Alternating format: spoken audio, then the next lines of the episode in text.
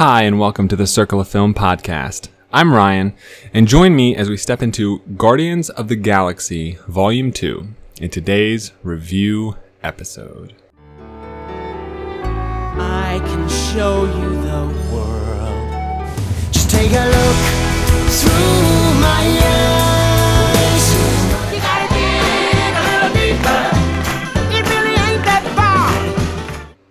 Before we jump into today's episode, uh, just a few things really quickly. Uh, firstly, very I'm, I'm so sorry that uh, I've been kind of on hiatus uh, for about I guess it's been about two weeks now.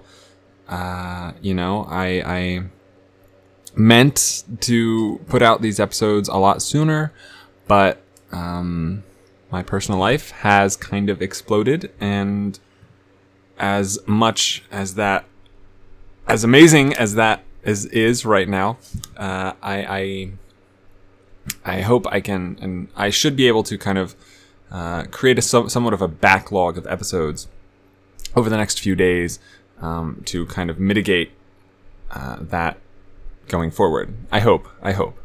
Uh, we shall see. Um, secondly, uh, you know, I haven't really been watching a lot of movies uh, in the last couple of weeks. Um, you know, I've been spending a lot of my time doing other things, and uh, up until uh, today, actually, I I really watched two, three films uh, in the last two weeks. So, you know, there isn't a ton that I have to talk about, but Guardians of the Galaxy Volume 2 is one of those films that I did see. And to that to that extent, you know, I, I'm kind of behind on my scavenger hunt films, and it's gonna be it's gonna be close to, to finishing this this month off. I've I've been put in this kind of a position before, um, and I'm not sure which month it was, but there was one month last year that took me up until like the night of the last day of the month to have watched everything, and uh, this this seems to be heading in the same direction at the moment. So that is also a factor in these things. Uh, so so just uh, I'm working on it. I, I'm trying to find a sort of uh, balance between uh, doing the podcast, uh, work, um, my personal life, that kind of a thing. So uh, I, I'm I am working on it. I, I will. You'll know what's gonna happen when I know. So we'll figure this thing out. Moving on. Today's review Guardians of the Galaxy Volume 2, the newest Marvel Cinematic Universe film, the sequel to uh, kind of the smash hit that came out August of 2014. It seems seems so much re- more recent than that, but it isn't. Um, this film picks up a little bit later from from when the first film ended, and uh, our core team of the Guardians. You've got uh, Star Lord, Gamora, Rocket, Raccoon, Groot, and Drax, who are the titular Guardians of the Galaxy. They are now, uh, I would say, relatively known entities uh, in in their uh, in their vicinity. I, I would assume, um, and while the first film kind of dealt with them coming together, becoming the team that they are, uh, almost a family in a sense, and ultimately taking down um, Thanos' right hand man, whose name I'm, is escaping me at the moment, um, um, played by Lee Pace. I'm gonna have to come back to it. Uh, this film, instead of sort of you know that the, the first Guardians of the Galaxy was was very kind of pivotal in in Thanos in the future of the MCU in Infinity War with the gauntlets with the Infinity Stones. Guardians of the Galaxy Volume Two is not that at all. Really, it's it's uh, it's more of a personal character driven film. It ultimately feels a lot more like Ant Man in its uh, in its impact on the MCU as a whole. Um, and I like Ant Man quite a bit, but and I think the strength of Ant Man is the humor and just simply how low stakes Ant Man really is. I think that that was a benefit to that film. And while Guardians of the Galaxy is is perhaps the highest stakes MCU film we've seen to date, um, there's there's a lot of it, the the film doesn't really focus on that element. It to to you know to its benefit and detriment at times. So it's it's taking things in a different direction for the Guardians of the Galaxy, and uh, I found it to be really exciting. I, I love the movie. I thought it was really fun, really enjoyable. Uh, I did see it in 3D, and I don't know that I the 3D really mm, added much to my experience, um, except uh, in insofar as how much the film cost to see.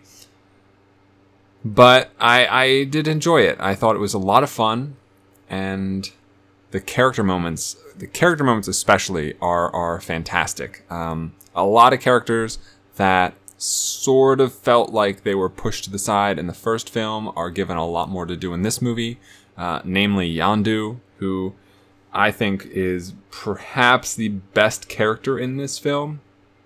Simply in an arc, uh, Michael Rooker is fantastic in this role. Um, you've got Karen Gillan, who's given a lot more to do with Nebula, and her dynamic with, Gamora is further explained and uh, explored in that sense. We delve deeper into the Ravager culture and the Ravager team that Yondu is a part of, and things like that.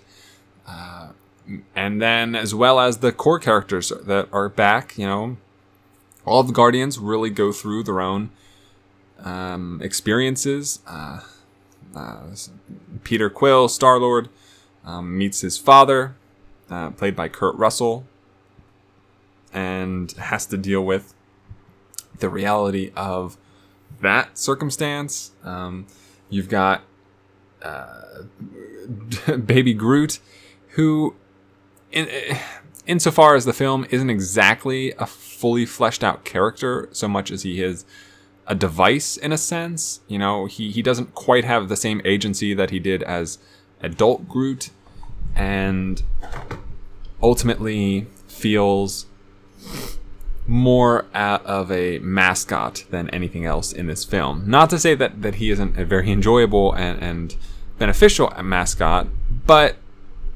his character doesn't exactly uh, go through that much development in this film.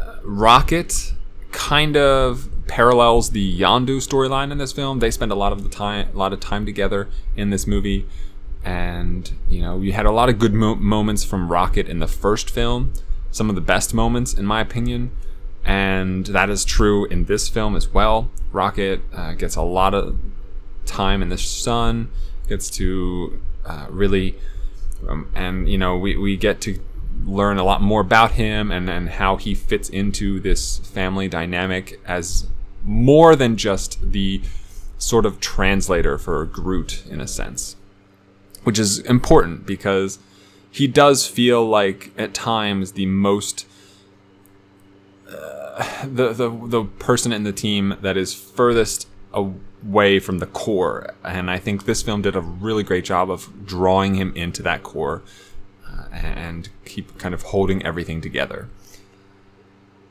um and then there's Drax and Drax I think doesn't wasn't as impressionable to me in this film as in the first one. Uh, I think, and I, I, don't, I don't think his shtick wore thin. You know, the sort of literal uh, method way of speaking that he has is still very funny, and it's still, it's not played out. I guess I would say, but. Uh, in this film, he mostly interacts um, outside of established characters. So he's mostly interacting with um, a new character played by Pom Klementieff uh, named Mantis. Uh, you may have seen her in the trailers. She has like the antenna on her head and the really big eyes.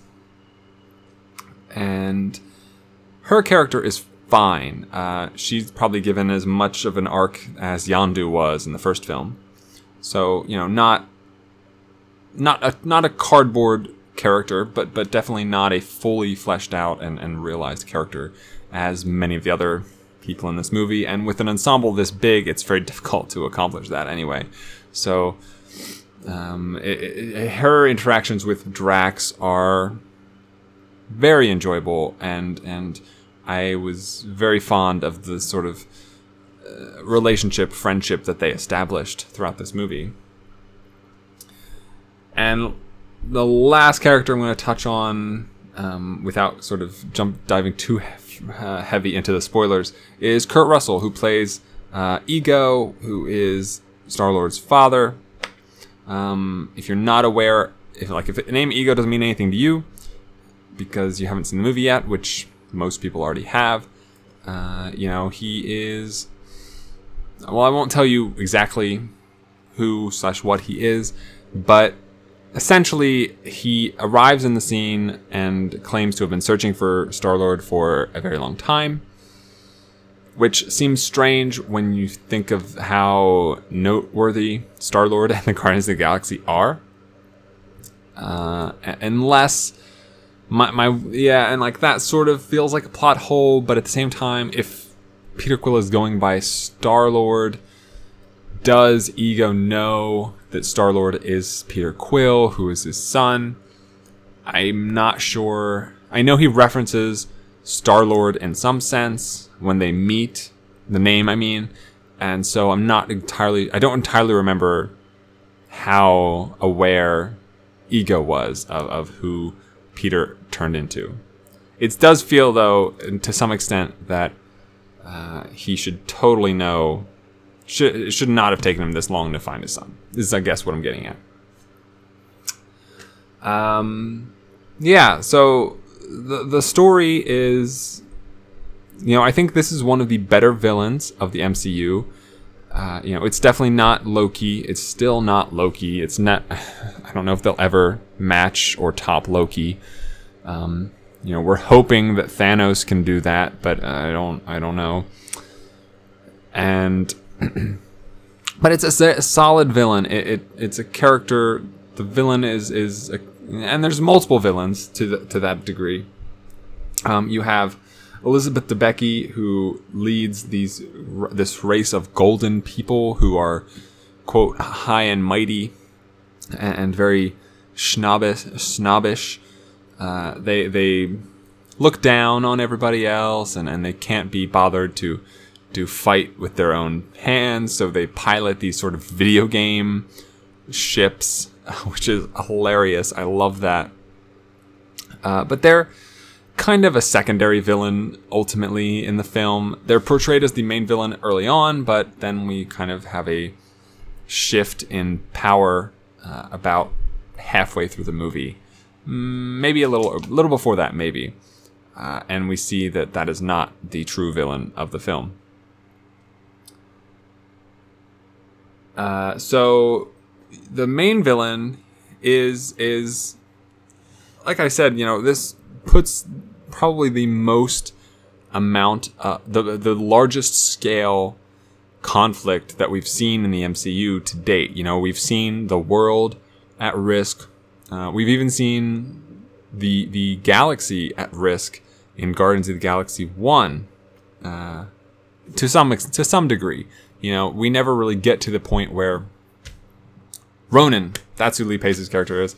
We never really get to the point where Ronan is is close enough to really put a lot of people in danger out on a on a on the grand scale that we expect him to do. Ultimately, uh, he's stopped before then. However, uh, in this film, our villain truly takes things to the next level, and and you really get to see, even in if even if it's only in in small uh, sort of flashes, just how far reaching his grasp can be. And that in and of itself is tough to do. I mean, you know, you I I wish these films didn't feel the need to continue to escalate the conflicts.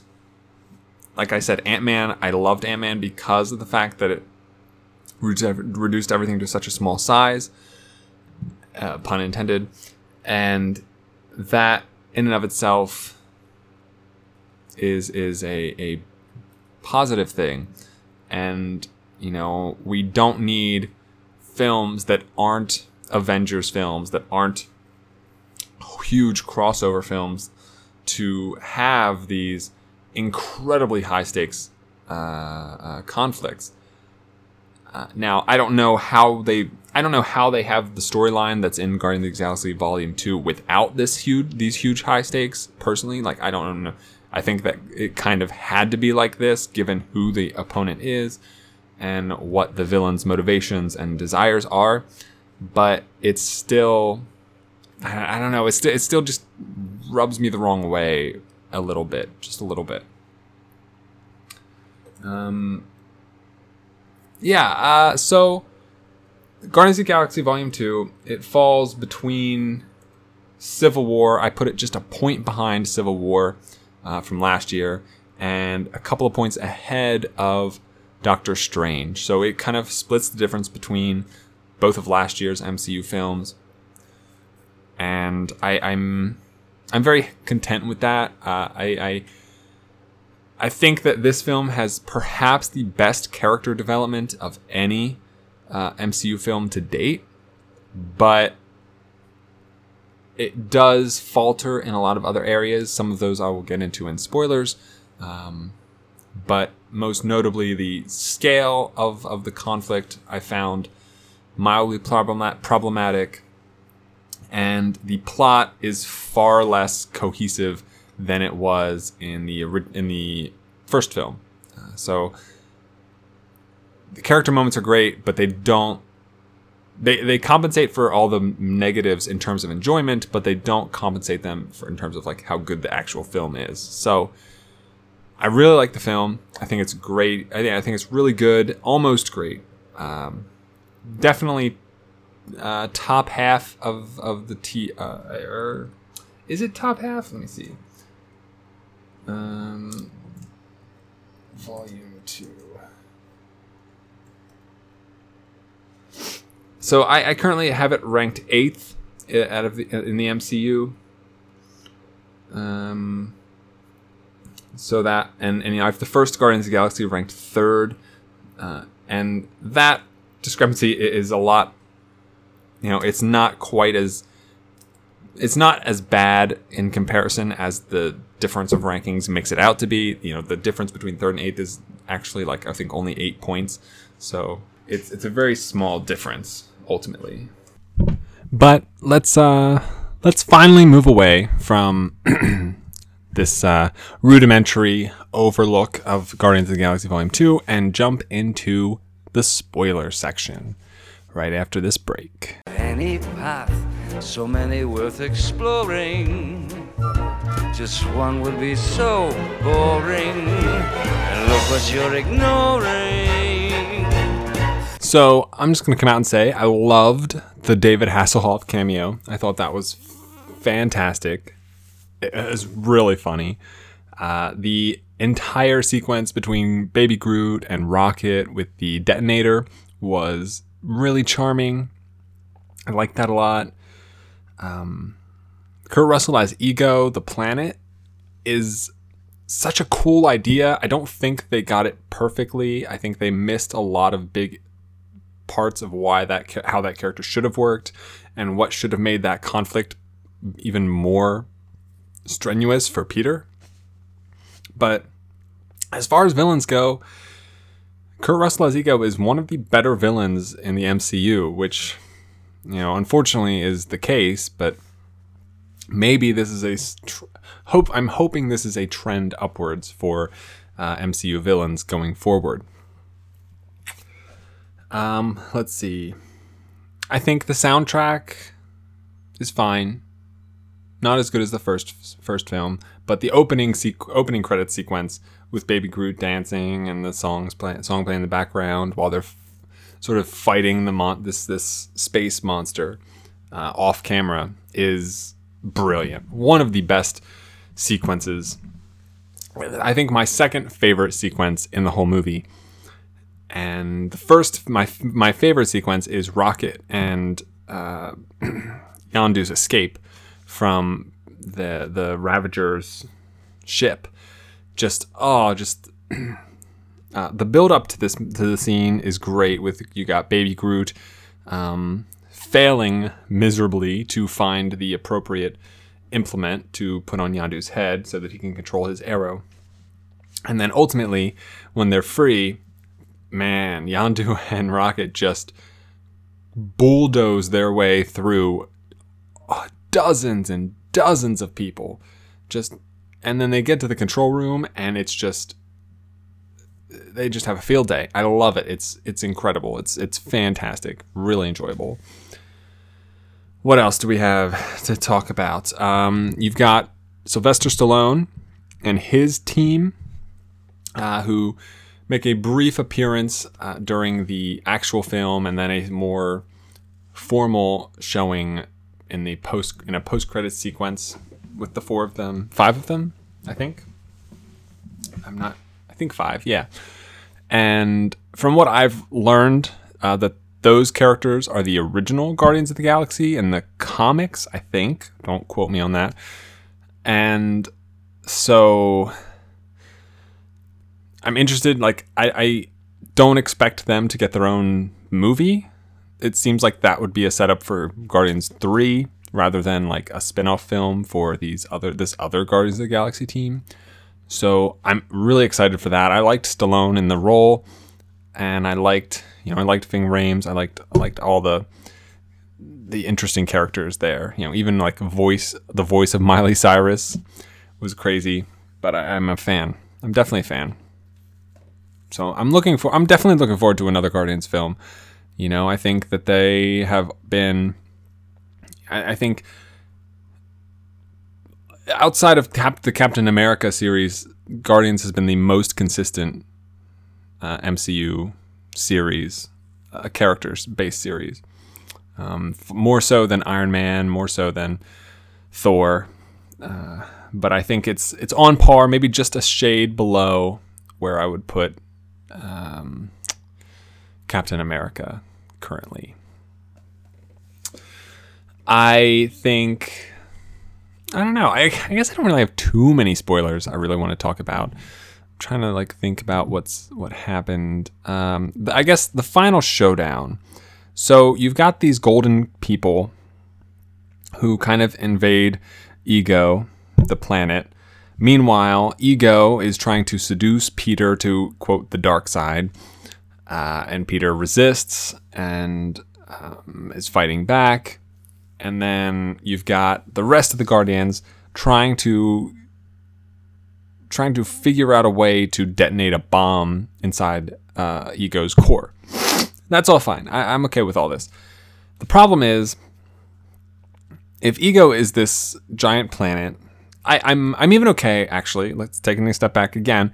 I'm even okay with uh, Mantis being able to put Ego to sleep without him wanting her to. I'm fine with that. I think that's great. I like that the you know you have to have a way to um, put ego out of the fight for a while to take care of the golden people. I'm okay with this. This is fine. My problem arises when as soon as the ego awake wakes up, it makes no sense how ever all these people everyone's able to escape. Why Peter's even able to fight ego one on one in the first place? Uh, why ego can't just I don't know if he's a planet. He's clearly more powerful than Peter is. Um, it's got like this sort of anime power of friendship quality to it that I really didn't like, uh, and it was r- really frustrating. You know, it, it's as as sweet as it was for Yondu to sacrifice himself.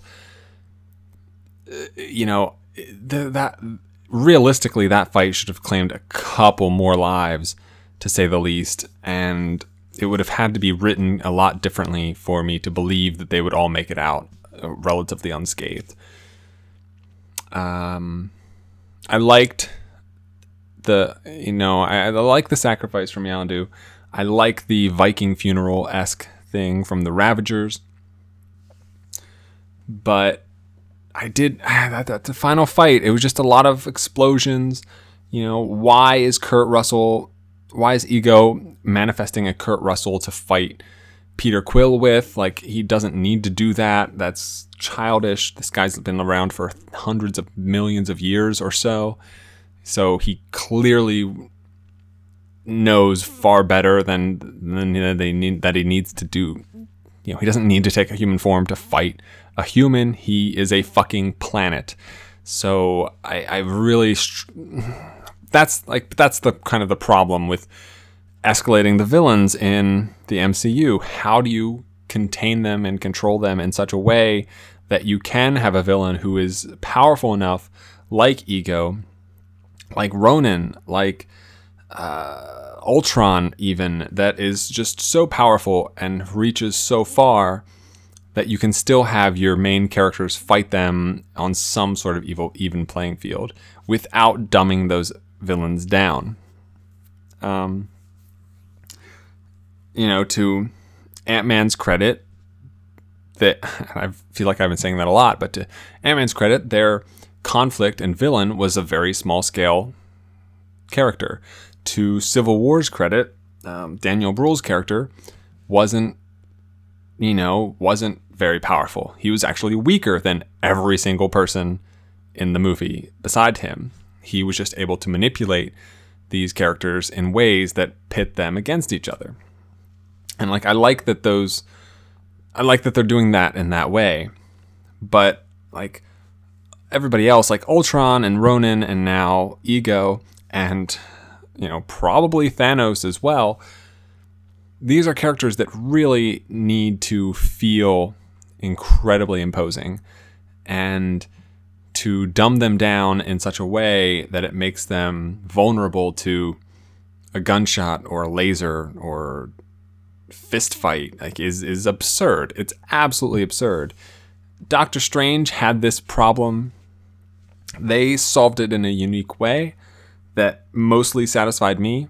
I, I was pretty content with how how uh, Doctor Strange was able to foil. I don't remember the name of the god, but foil him. Uh, so yeah, I don't know. I just it looks cool, but it doesn't make sense. Unfortunately, in my opinion, in my opinion.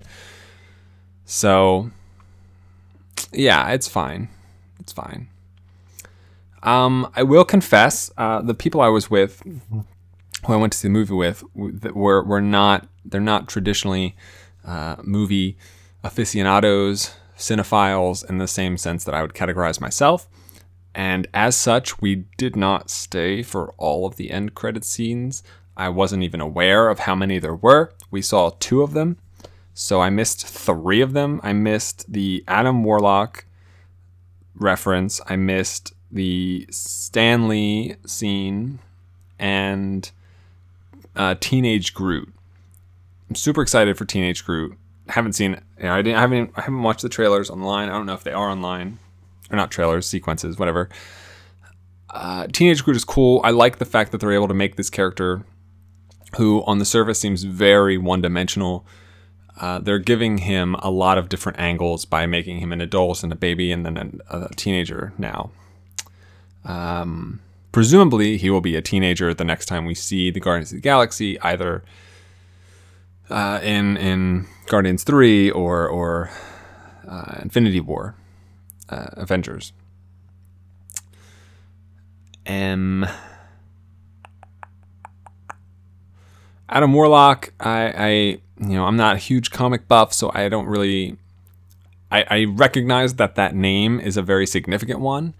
I'm not entirely sure what he signifies and his presence in in and what his M- presence in the MCU will mean.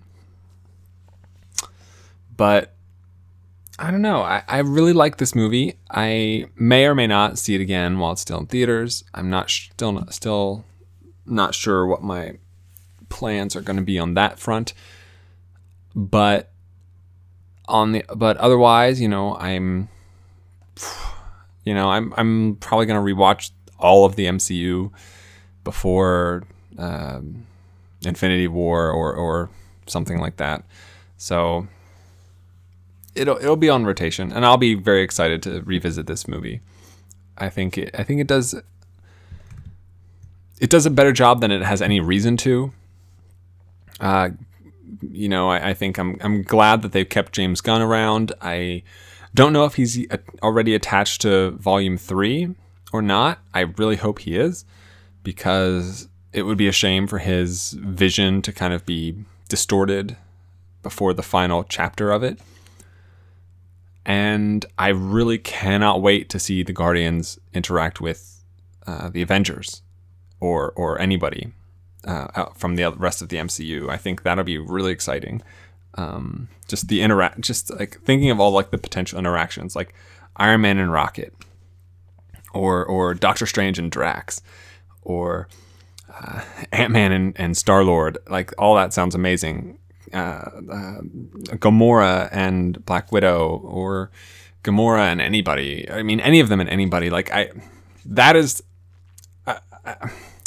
I, hate to say it, like that's what I'm interested in when I watch these movies, the Marvel films, because it's not necessarily like I don't like when like I, I as as great as Spider-Man scenes in Civil War were, they were completely unnecessary as far as the plot goes, and were simply there to set up Homecoming, and that's fine. But I don't watch the movies to see setup for the next movie. Like they, I'm already bought in, right? Like if you're watching Civil War, you're gonna keep watching all the Marvel films. And I get that like Spider-Man's a little bit of a special condition case because he's not technically still in the MCU in the same way that the rest of the characters are because of Sony and all that bullshit. But you know, if you're gonna make, if you're gonna put in your plugs and, and teases for your next movies, put them in the end credit scenes. That's where they should be, not in the middle of your movies. But at the same time, like watching Age of Ultron and watching the Avengers and watching Civil War outside of the Spider-Man scenes, like I love watching all these characters interact in new ways with each other, separate from their own standalone films. And I, I it's those interactions that draw me into these films deeper and deeper.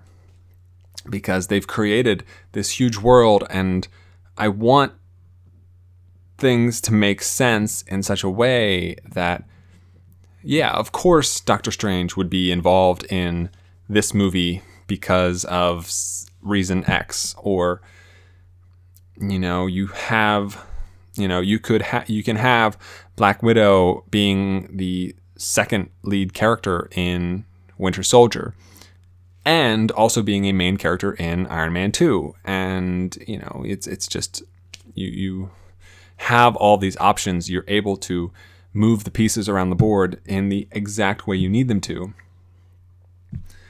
And I, I, think that that's a really that's a strength that the MCU has, and I don't think that they have quite mastered it yet. I'm I'm not sure. Like other than the Black Widow instances, I every most of the other instances I don't think have been quite successful. But I'm really optimistic for Hulk and Thor. Um, I have seen that trailer and I think it looks incredibly amazing. I, I'm ecstatic that Taika Waititi is directing. I think he's going to do a fantastic job, and I'm very much looking forward to it. So, yeah, Guardians of the Galaxy Volume Two. Enjoyed the hell out of it. I, I do think Guardians One is better, but I've seen Guardians Ones twice, Guardians One twice, and I've only seen this one once. So maybe on a rewatch, I'll my feelings will be a little different. We'll see. Um, improved villain, um, worse soundtrack, uh, very strong character moments. Um, those are the main takeaways, I guess, from this movie uh, going forward. So, yeah, Guardians of the Galaxy Volume Two, really good. Watch it if you haven't. You probably have because it's been out for so long, and this episode is coming out so late. Um, my apologies again. Uh, thank you for listening. Uh, appreciate your listenership and everything about it. I'm Gonna try and get some more of these episodes out as quickly as I can, as fast as I can, uh, et cetera, et cetera. Um, if you have any comments, questions, concerns, or answers, you can direct those to circleoffilm at gmail.com. If you want to check out the website, find out more episodes, the Circle of Film Awards, and the scavenger hunt superlatives, you can go to circleoffilm.com. And as always, have a week. So long, farewell, I'll be to say goodnight. I know she'll never leave me, even as she fades